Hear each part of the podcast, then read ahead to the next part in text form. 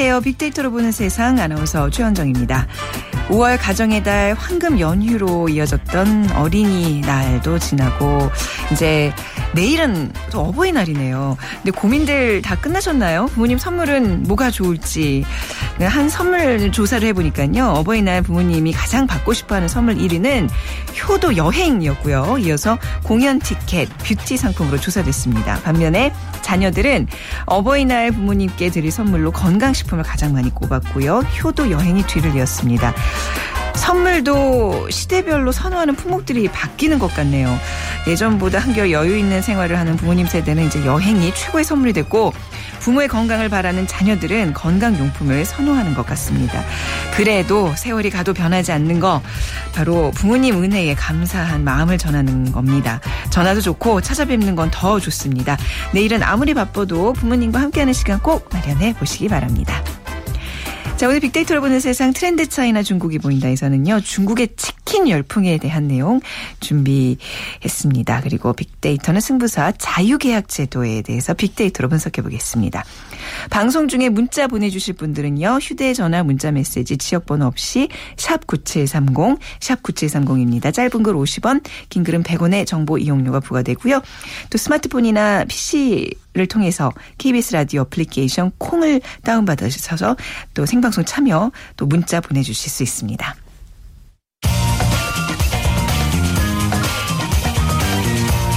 핫클릭 이슈 설왕설래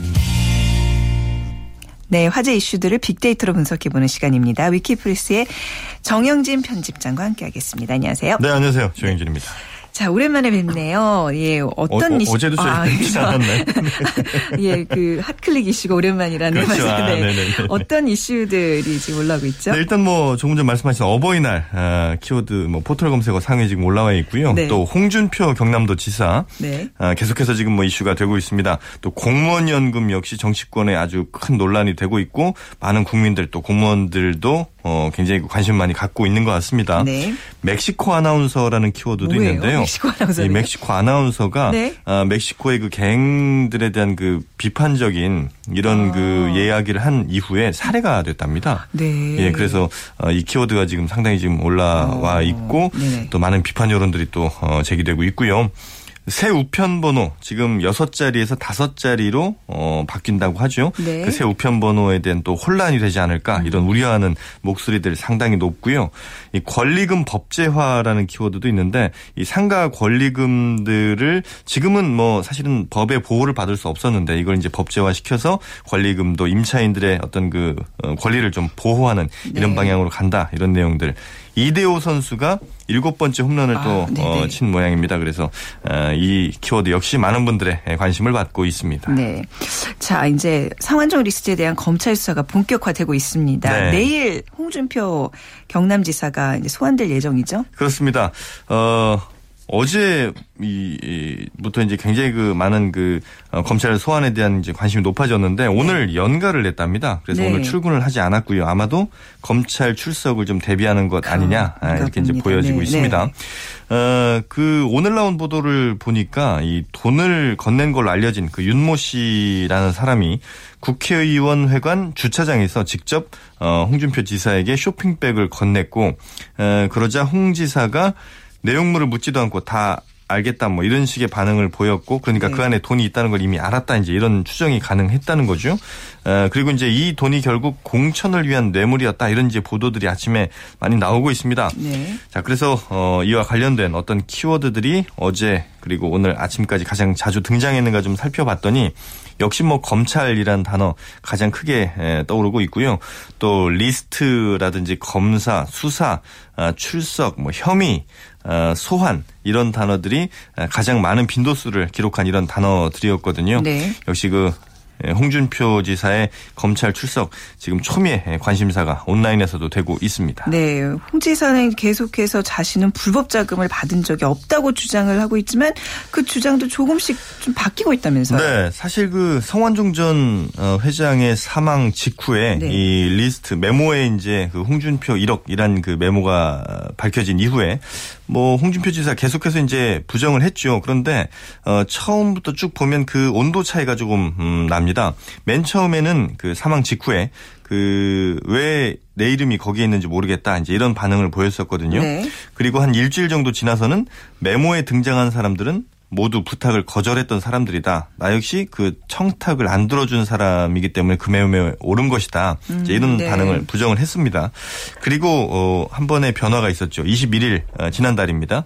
23일 두 번에 걸쳐서 올무라는 단어를 썼습니다. 네네. 그러니까 이게 억울하다는 거죠. 그러니까 뭔가 이렇게 잘 누군가 쳐놓은 덫에 내가 걸렸다. 그래서 어떤 뭐 약자 혹은 뭐 피해자와 같은 이런 네. 느낌을 주는 단어를 뭐 전략적으로 선택했다 이런 분석들이 좀 나오고 있습니다. 어, 그래서 올무라는 단어가 한번 어, 이슈가 됐었었고요. 그리고 최근에 와서는 어, 자신 또 검사 출신 법률가이다 보니까 그렇죠. 네. 이 메모의 어떤 그 증거 능력에 의문을 표시하는 이런 방어 논리를 네. 또 출근길에 펼치기도 했거든요. 그러니까 이 반대 신문권이 보장돼 있지 않으니까 증거로 채택될 수 없다고 주장하는 거잖아요. 그렇습니다. 네, 네. 이건 뭐 어, 사자의 사자, 그러니까 음. 죽은 사람의 뭐 이 사자일 뿐이다. 이제 이런 얘기까지 했는데 그러면서 이 홍준표 관련된 어, 홍준표 지사와 관련된 어, 이 검색어들, 연관어들도 어, 점점 변화를 좀 보이고 있습니다. 4월 둘째 주, 4월 셋째 주, 넷째 주 그리고 5월 첫째 주까지 저희가 좀 분석을 따로 해봤더니 어, 대략 그 8명의 리스트는 4월 둘째, 셋째, 넷째 주까지 한 2명, 3명이 계속 나오다가 어, 5월 첫째 주에 오면서는 어, 한 명밖에 나오지 않습니다. 이완구 전 총리까지만 어, 리스트에 나오고 그전에는 뭐 허태열, 홍문종 뭐 이런 사람들 네. 어, 많이 나왔었거든요. 그러니까 이런 그 관심 자체가 이제는 어, 8인 리스트보다는 어, 홍준표 지사 쪽으로만 좀 집중이 되고 있다. 홍준표 이완구 두 사람으로 압축이 되고 있다는 걸 좀 확인을 할 수가 있겠고 반면에 이 검찰 어, 수사 관련된 키워드들은 4월 둘째 주엔 하나도 없다가요. 4월 셋째 주 되면서 하나가 등장하고 4월 넷째 주에 두 개 그리고 5월 첫째 주에 어, 네 개가 등장을 합니다. 그만큼 검찰 수사에 대한 관심이 온라인에서도 아주 커지고 있다. 이런 것들이 데이터로 확인이 됩니다. 그렇죠. 이제 내일 소환을 앞두고 과연 검찰이 홍준표 방어벽을 어떻게 뚫을 것인가 이제 언론들이 여기에 좀 초점을 맞추고 있는 것 같습니다. 네. 자 그리고 말도 많고 탈도 많았던 공무원 연금 개혁 이게 국회 통과가 무산됐어요. 그렇습니다. 그러면서 또 어, 정치권을 향한 이 비판의 목소리 상당히 높은데요. 일단 네. 공무원 연금 개혁 뭐 그 내용을 좀 따져보면 굉장히 좀 뭐 복잡합니다. 예, 네. 복잡하고 뭐 소득 대체율이라든지 뭐 재원 이런 좀 어려운 단어들도 함께 나오면서 국민들이 좀 어, 온라인에서 특히 그 네티즌들이 아, 많이 좀 음, 비판의 목소리가 높거든요. 어, 하여튼 좀 심플하게 말씀을 드리면 네. 공무원 연금 뭐 더 내고 덜 받는 방식으로 가되 뭐 국민연금과의 형평성 좀 맞추는데 문제는 국민연금이 에, 따라서도 올라갈 가능성이 좀 있다. 이제 이런 것들이 아마 정치권이 합의한 그런 내용이었던 것 같아요. 네. 어, 그러다 보니까 음, 많은 분들이 이 공무원연금 관련된 어, 이 SNS에서도 국민연금을 가장 많이 언급했습니다. 네. 그러니까 국민연금을 더 내게 되는 게 아닐까 이런 이제 어, 우려들을 네. 하시는 거거든요. 어, 그리고 뭐 무산이라든지 뭐 국회 이런 단어들은 아무래도 정치권에 보여준 이 행태에 대한 좀 비판들이 많았던 것 같고요. 네. 그 외에도 뭐 세금 뭐 몇 만 원 어, 이런 것들은 역시 그 자신이 내야 될 돈이 더 늘어나지 않는가 이런 거에 대한 좀 우려의 목소리다 이렇게 좀 분석할 수가 있겠습니다. 네. 그래도 이게 여야 합의를 바라는 그런 어떤 열망들도 느껴지죠 SNS 상에서요. 그렇습니다. 네. 일단 그 공무원 연금 개혁 그 합의에 대한 감성 분석을 좀 해봤는데 네. 이 이번 합의가 이제 합의는 됐지만 결국 통과가 안 된이 네, 네. 부분에 대해서 좀 부정적 여론이 한 67% 그리고 긍정적 여론이 33%였습니다. 이것도 물론 이제 내- 내용 좀 더 자세히 분석 은 해봐야 되겠습니다만 아, 이 연금 분명히 이제 문제가 있는 것이고 개혁을 해야 된다는 그런 목소리도 분명히 좀 있거든요. 네. 하지만 정치권이 보여준 좀 지지부진했던 모습 이것에 대한 좀 비판의 목소리가 결국 이 부정 67%에 좀 담긴 게 아닌가 이렇게 좀 파악이 되고요.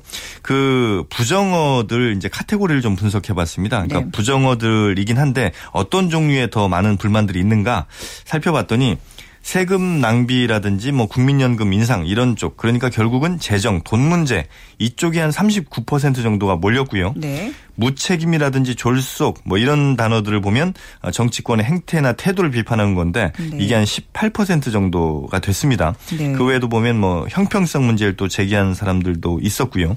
이렇게 본다면 확실히 그 어, 많은 온라인 그 네티즌들은 그 자신들이 내야 될 돈이 더 늘어나지 않을까 여기에 대한 걱정 그리고 내가 나중에 받을 돈이 줄어들지 않을까 하는 것에 대한 걱정을 좀 많이 하고 있었고 네. 일부 SNS 그 원문 데이터를 좀 찾아 보니까 어, 여야가 합의한 그 공무원 연금 개혁안은 이거 국민의 뜻과는 좀 다르다 이런 네. 글들 또 여야 밀월의 핵심은 말 못하는 일반 국민들의 등골을 빼서 공무원 연금 강화하자는 거 아니었느냐 어, 어쩐지 여야 합의가 된다 했더니 이런 내용인 것 같다 이렇게 좀 비판적인 목소리가 상당히 좀 높습니다. 네, 분명한 거는 이제 이게 정치적으로 풀 문제가 아니라 국민의 목소리에 귀를 기울여야 된다는 건데 말이죠. 네. 공무원 연금 개혁 언제 또 통과가 될 수 있을지 좀 또 지켜봐야 되겠습니다. 오늘 네. 말씀 잘 들었습니다. 네, 감사합니다. 네, 지금까지 위키프레스의 정영진 편집장과 함께했습니다.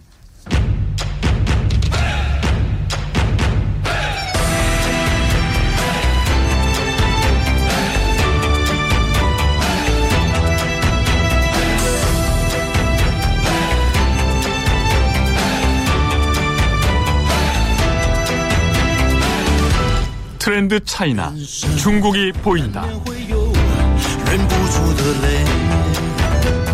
네, 중국 시장의 핫 이슈와 트렌드를 분석해 보겠습니다. 미중 산업 경제 연구소 조용찬 소장과 함께 하죠. 안녕하세요. 예, 안녕하십니까? 네, 자 중국과 관련된 검색어 어떤 뉴스들이 올라와 있나요?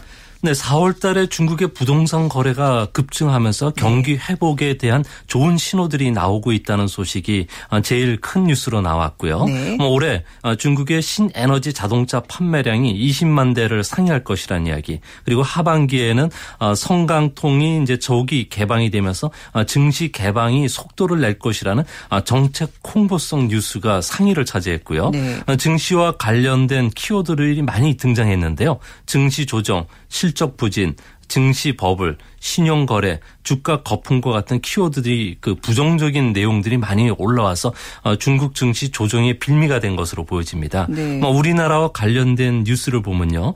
앞으로 6개월간 중국의 수출의 선행 지표 역할을 해주고 있는 캔턴 페어가 5일 폐막을 했습니다. 네. 어, 작년 봄 교육해보다는 수출 주문 금액이 9.6% 감소했는데요. 이 때문에 우리나라의 하반기 대중국 그 수출 전선에도 비상이 켜져, 어, 켜져 있는 상태입니다. 네, 소장님 이번 주 중국 그 증시가 급락한 원인은 뭔가요? 또 이런 시점에서 어떤 투자 전략을 가져야 되죠? 네, 네. 중국은 화요일부터 증시가 하락을 했는데요. 네. 어, 무려 300포인트 이상 하락을 했습니다. 네. 아무래도 지금 현재 주가 조정은 중국 정부가 어, 증시 버블을 우려해서 수차례 증시 과열을 경고 를 했는데요. 그럼에도 주가 상승세가 계속 진행이 되자 중국 정부가 직접 칼을 빼들고 신용거래 규제뿐만 아니라 신규 펀드 개설 규제와 같은 네. 강도 높은 조치가 나왔습니다. 이 때문에 중국 증시 같은 경우에는 아, 당분간 주가 조정뿐만 아니라 네. 기간 조정에 빠져들 가능성이 높기 때문에 이런 측면에서 주가가 좀 조정을 보일 때 네. 아, 좋은 종목을 아, 길게 갖고 가시는 전략도 아, 좋겠고요. 네. 아니면은 아, 단기적으로 반등 시에는 조금 줄이는 전략 도 좋아 보입니다. 네. 자, 앞서 말씀드린 대로 이제 오늘 그 중국에서 불고 있는 치킨 열풍에 대해서 좀 더 자세히 얘기 나눠보겠습니다. 한국식 치킨집이 대단한 인기를 누리고 있다면서요? 네, 지금 의외로 뜨거울 정도인데요. 네. 아, 중국에서는 치킨에 콜라라는 문화가 아주 오랫동안 자리를 잡았습니다. 네. 아, 하지만 아, 별에서 온 그대의 그 신두름으로 인해서 치맥 문화가 아, 중국의 치킨 문화를 좀 바꾸고 있는데요. 네. 이 때문에 중국에 진출한 우리나라 BBQ라든지 아, 교촌 치킨, 아, BHC 그리고 페리카나 같은 그 좋은 상품들이 많이 진출되고 있고요. 네. 어, 최근에는 국내 치킨과 같은 한 250개 치킨 브랜드들이 중국 시장 진출 시기뿐만 아니라 시장 조사에 지금 나서고 있다 그럽니다. 네, 꽤 많이 많은 이제 기업들이 진출해 있는 건데 중국의 치킨 시장의 규모는 얼마나 되죠?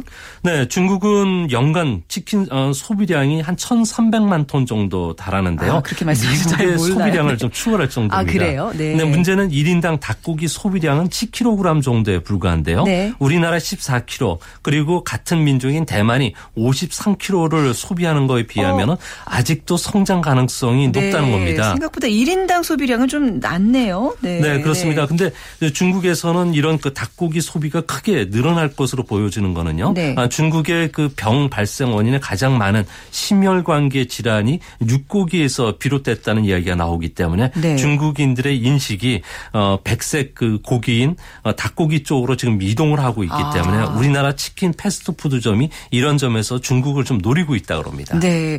중국 내에도 그 토종 요식 업체가 있을 거 아니에요. 여기랑 글로벌 패스트푸드 업체 상황은 어떤가요? 네, 대만계 딩신 그룹이 그 닭튀김 체인 전문점을 갖고 있는데요. 네. 어, 더커스라고 하는 그 브랜드 같은 경우는 중국 전역에 한 2천 개 정도 직영 매장을 갖고 있습니다. 네. 여기는 저가를 무기로 해서 중국 시장을 공략하고 있고요.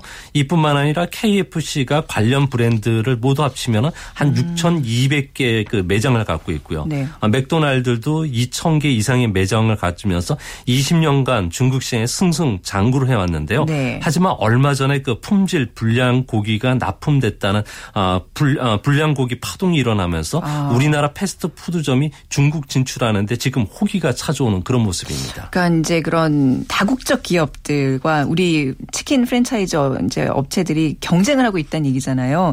승산 있는 싸움인가요?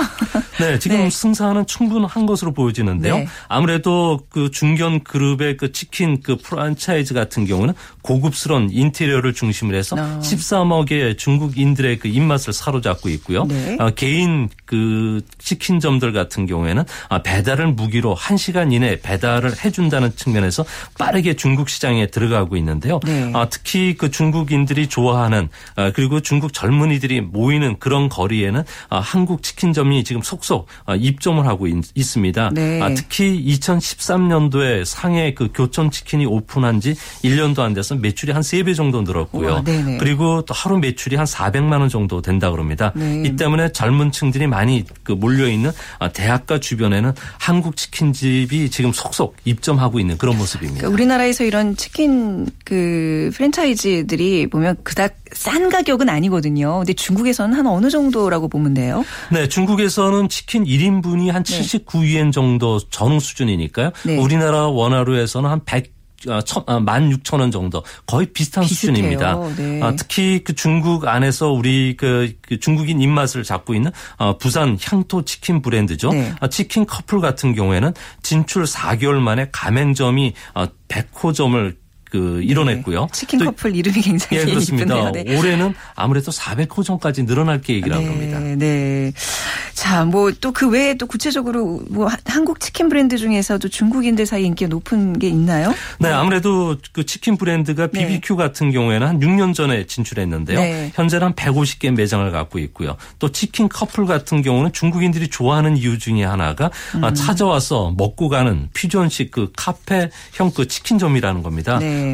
어, 분위기는 아주 그 고급스러운 매장 분위기를 갖고 있고요. 네. 중국인들이 먹지 못했던 특제 소스가 중국인들의 젊은 층의 입맛을 사로잡고 있기 때문에 어. 이런 그 문화 콘텐츠가 이제 식재료까지 옮겨가는 그런 모습입니다. 우리도 왜 이제 그런 치킨 이제 가게 가면 양념을 먹을 것인가 프라이드를 먹을 것인가 굉장히 고민을 많이 하는데 중국 사람들 입맛에는 어느 쪽이 더 맞는 거예요? 네, 아무래도 네. 중국인들 입맛에는 그, 그 여러 가지 가치 있는 프라이드라든지 네. 그리고 뭐 그 비빔형의 그런 것보다는 네. 뭐 올리브에 튀긴 치킨이라든지 네. 그리고 기름을 뺀 오븐 치킨 그리고 직화구이, 장작구이, 아, 참숯구이, 아, 파닭 치킨과 같은 아, 건강을 살린 그 제품들이 지금 중국인 입맛을 사로잡고 있는데요. 네. 개인들도 아, 중국 전역의 그 현지 입맛들이 지역마다 다르기 때문에 아, 개인들의 그 치킨과 관련된 레시피를 가지고 어, 진출하시면 네. 큰 사업 모델이 될 것으로 아, 보여집니다. 근데 지금 앞서 말씀하셨던 이제 성공한 기업들은 이제 다 큰 기업들인데 뭐 개인 자영업자가 치킨으로 중국에서 진출하면 어떤 성공 가능성이 있는 건가요? 네, 당연히 있습니다. 이- 어. 그 대표적인 사례가요. 네. 아, 중국인들이 한국에 와서 가장 좋아하는 음식 중에 하나가 삼계탕이라고 그럽니다. 네. 아, 최고의 그 건강식이기 때문에 아, 중국에서 이런 삼계탕 문화를 아, 확산시킨다면 상당히 좋을 것 같고요. 음. 네네. 중국은 여름철에 아, 면을 먹는 문화지만 삼계탕으로 바뀌는 문화들로 좀 바뀌고 있기 때문에 그래요? 앞으로 이거와 관련된 닭 강정이라든지 네네. 간장 소스를 입힌 이런 닭 같은 경우에는 상당히 인기를 끌 것으로 보여집니다. 네, 그러면 이제 이와 더불어서 우리나라 맥주도 좀 인기를 끌고 있는 건가요? 네, 최근에 네. 들어와서 동북 지역에 우리나라 맥주점들이 많이 들어서고 예. 있는데요. 하지만 중국의 그 맥주 문화 자체가 아, 최근 들어와서 그 경제 성장률 하락, 네. 아, 중국의 정풍 운동을 해서 조금 어려움을 겪고 있습니다. 네. 아, 이런 사이에 장기적인 측면에서 중국 시장을 맥주들이 좀 들어가서 개척을 한다 그러면 어, 충분히 승산이 있지 않나 보여집니다. 네, 중국에서 불고 있는 치맥 열풍 또 우리 업체가 또 성공할 수 있는 비법에 대해서 오늘 말씀 잘 들었습니다. 감사합니다. 예, 감사합니다. 네, 미중산업경제연구소의 조용찬 소장과 함께했습니다.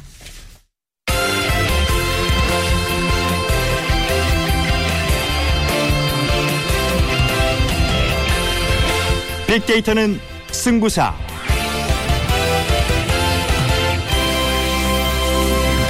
네, 승부를 가르는 스포츠 빅데이터의 세계 스포츠 문화 콘텐츠 연구소 소장이신 경희대학교 체육학과 김도균 교수와 함께하겠습니다. 교수님 어서 오십시오. 네, 안녕하세요. 반갑습니다. 교수님이 지난주 하도 재밌게 메이웨더. 설명을 해주셔가지고요. 메이웨더 파키아오 경기를 또 챙겨봤습니다. 아, 그러셨어요? 근데 원래 복싱이 그런 건가요? 전 예전에 그 88 아. 올림픽 때그 아주 치열했던 예. 그런 광경만 생각해서 그런지 뭔가 굉장히 시시하다는 느낌을 지울 수 없었거든요. 예, 언론 보도를 보면 아마 네. 굉장히 실망스러운 경기였다라고 우리가 알 수 있고 또 실제로 네. 본 사람들도 너무 재미없다 가격에 비해서 네. 그런 얘기들을 했는데 사실 오늘 할 얘기도 또 이 먹고 튀는 거 이렇게 어떻게 보면 파키아오 선수가 아. 대결을 하고 엄청난 돈을 먹고 졌지만 네. 튀었는데 네. 그것 때문에 많이 논란이 되고 있습니다. 그래서 네. 오늘 그와 관련된 아, 얘기를 또 그래요? 하면 재밌을 것 같습니다. FA 시장과 먹고 튀는 거는 무슨 상관이 있는지 한번 오늘 얘기 좀 들어볼까요? 네네.